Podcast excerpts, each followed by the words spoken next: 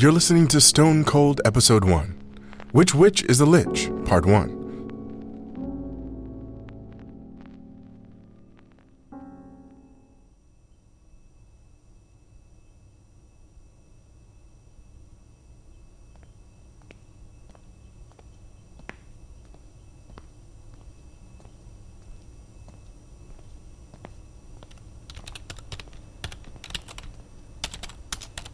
Hello, Marie. Looking chipper as usual. It's 6 p.m., Victor. If you keep coming in late every day with a coffee, the boss is going to get suspicious. The young man shrugged nonchalantly at the desk clerk and took a sip of his latte. He absently tried to smooth the wrinkles that seemed to be permanently carved in his scrubs as he continued past Marie and into the back room. The back room was cold and dimly lit, completely covered in gray, lifeless tile. In the middle of the room, on a raised silver table, lay an equally gray and lifeless corpse. Well, old boy, you're not going anywhere anytime soon. Mind if I check my phone? I woke up late tonight. Night shift's killer. The corpse lay there, lifeless and unresponsive. Victor stared resentfully at the corpse, thinking about the hours wasted for the unappreciative dead. He walked around the corpse, glancing at the toe tag. Well, Dave... exsanguination, eh? Oh, that sucks. All right, well, it's not like you'll make a mess. Victor leaned over the corpse, his lips almost touching the dead man's lips. He closed his eyes and mouthed a few words. His hands trembled and grasped the gurney for support. The corpse opened his eyes. Dave? The man frowned, confused and sat up quickly, nearly hitting Victor's head. Dave's cold blue hand cradled his head. Oh, man. What the hell happened to me, dude? I wouldn't know that. I'm just here to put you in the icebox. I'm dead? Really? Yep. Are you gonna lead me to heaven? No, I'm a... Hell? No. Now be quiet and I'll explain. My name is Victor. I'm a necromancer. And I work here in the morgue. And I don't want to do my job today, so you're going to come over here and play a nice game of cards.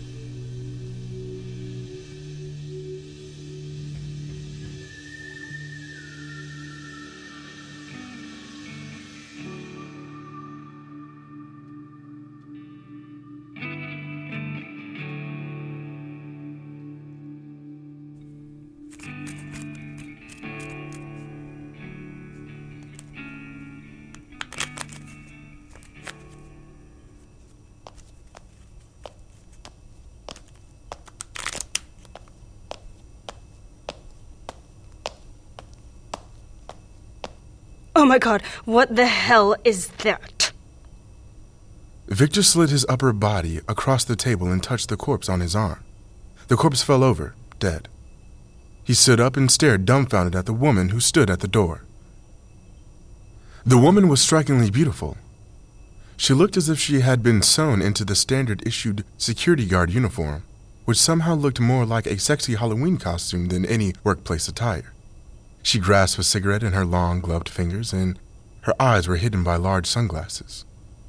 Oh, I'm sorry. I didn't see you there. The woman leaned against the doorframe. Do they know you're a necromancer?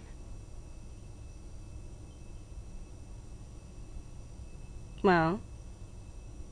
Victor blinked, shaking his head. He stared accusingly at the woman who stood before him. Do they know you're a vampire, or do I need to call our supervisor? The woman smirked and dropped the cigarette, snuffing it out with the heel of her boot. I guess your kind would figure that out faster than most. Well, Victor, I assume you won't rat me out if I don't rat you out. Victor took the woman's outstretched hand and shook it, glancing at her name tag. I guess we'll be spending a lot of time with each other, Flynn. This job is incredibly boring. Deal me in.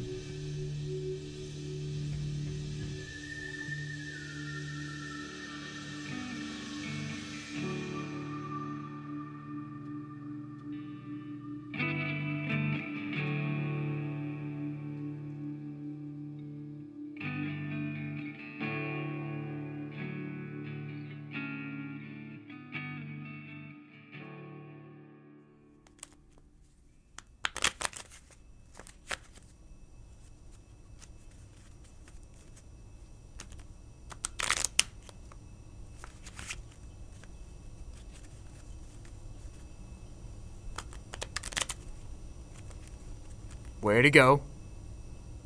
Where'd who go? Dave, the corpse. Flynn turned around to survey the empty room. Didn't you put him back in the freezer? No, I've been playing cards with you all night. Flynn narrowed her eyes and looked sternly at her companion. Are you fucking with me? No, I swear. The soul leaves after a few hours. He shouldn't have gotten up after I put him down. I swear to all the gods that if you're fucking with me, I will make them shudder. I don't ever let the corpses leave the morgue. I'm not good enough to keep them up from any long distance. Then what are we going to do? Isn't that your job, Miss Security Guard? Fuck, this is my first day. This wasn't in the job description. I'm only supposed to stop people getting in. We have to report this. And lose my job? I can't get fired on my first day here. Do you know how hard it is for vampires to get a night shift job that doesn't suck? I can't even sense Dave. He could be anywhere in the city by now. Flynn stood up and strapped her nightstick to her belt. Well, someone has to have seen a guy in a hospital gown walk by. We're going to go find him. But... No, we're going to go find him. You're in this too, buddy.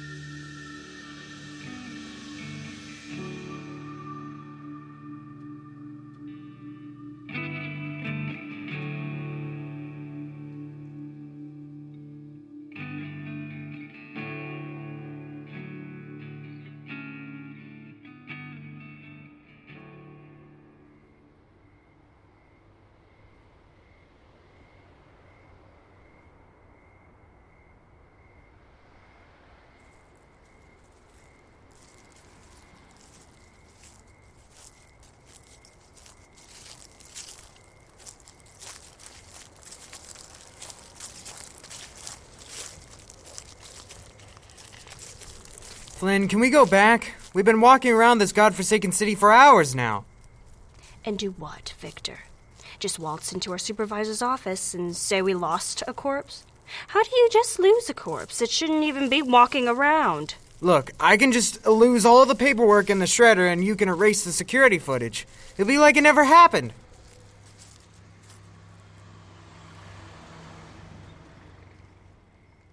Fine, but... Since we're already out here, can we stop by the bar? I really need a drink. Sure. I could use one myself. They walked in silence for a few minutes, both absorbed in their own thoughts.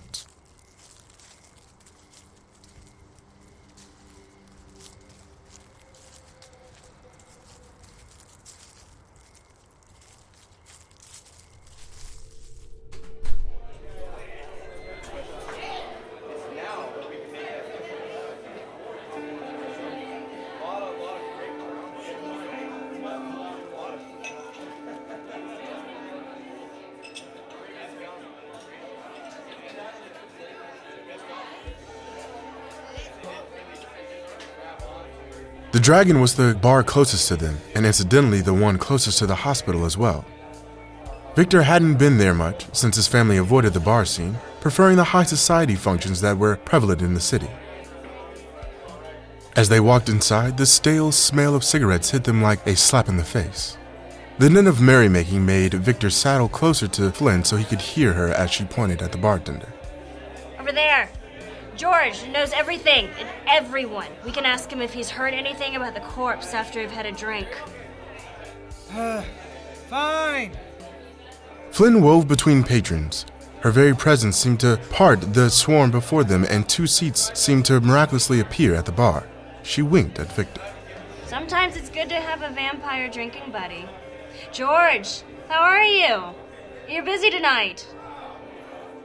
The hardened, weather-worn man looked over his shoulder at the mirror that covered the back wall of the building. Hey, miss. I haven't seen you in a long time. Where have you been? Job searching. I finally found one. Oh?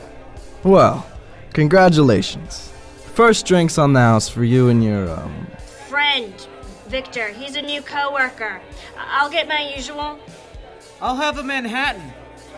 The bartender quickly produced two drinks that, while normal size, looked far too small in his large hands. Flynn's drink was a red cocktail, and Victor assumed it contained some trace of amounts of blood. Really? A cherry in your drink? What are you, some kind of pansy? Victor merely smiled and raised his glass to her before taking a quick drink. A few drinks into their night, the bartender appeared before them again. The smile had disappeared, replaced by a grim glare. Excuse me, miss. The giant man grabbed Flynn's head and pushed it down to the bar, quickly grabbing something from underneath the lip of the bar and flipping it up, to point a rather large gun directly behind where Flynn's head had just been. Victor jumped and skidded to the side of the room with all the other patrons. Flynn raised her head, cautiously staring at George.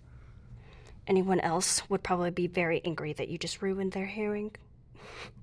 Luckily, mine comes back easily. I think you have something much more pressing than your hearing, miss. I think someone is out to get you. Flynn turned around to look behind her. Dave, well, that's convenient. She gestured for Victor to come over quickly as the other patrons started to approach the scene. Hurry, let's get him out of here before anyone calls the cops.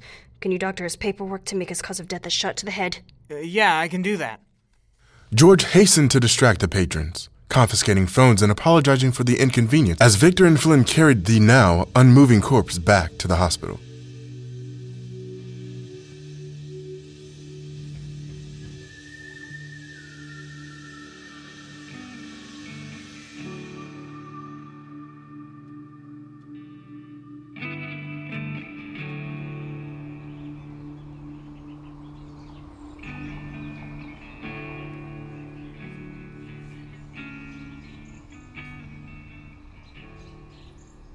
Well, Flynn, how was your first night on the job? Flynn glared at him as they walked towards their cars at the far end of the parking lot. You're sure this doesn't happen often? Never happened before. It should just be an isolated incident. And you're sure you didn't find any identifying magical stuff? Not a thing. Flynn looked up at the sky, which was starting to turn a lighter shade of blue. Damn it, I gotta go home. Oh, if it weren't for those security tapes, I'd already be in bed by now. Victor pushed Flynn towards her car, waving at her as he walked to his own. You better hurry and get home. I'm going to need someone to play Monopoly with me tomorrow. Victor watched Flynn drive out of the parking lot and picked up his phone, his face wrinkling in worry. How was he supposed to tell his new coworker that the magical mark on the corpse had been his family crest?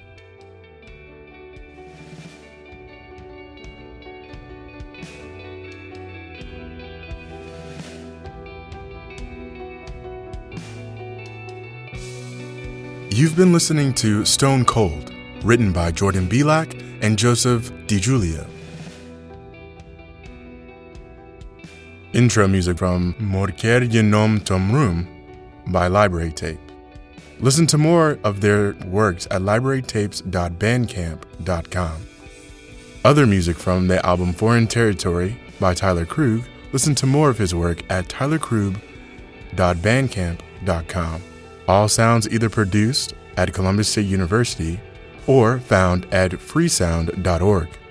This episode featured Michelle Pogopak as Flynn Taylor, Slover Morrison as Victor Beaumont, Alden Burroughs as the narrator, and Desi Evans as George.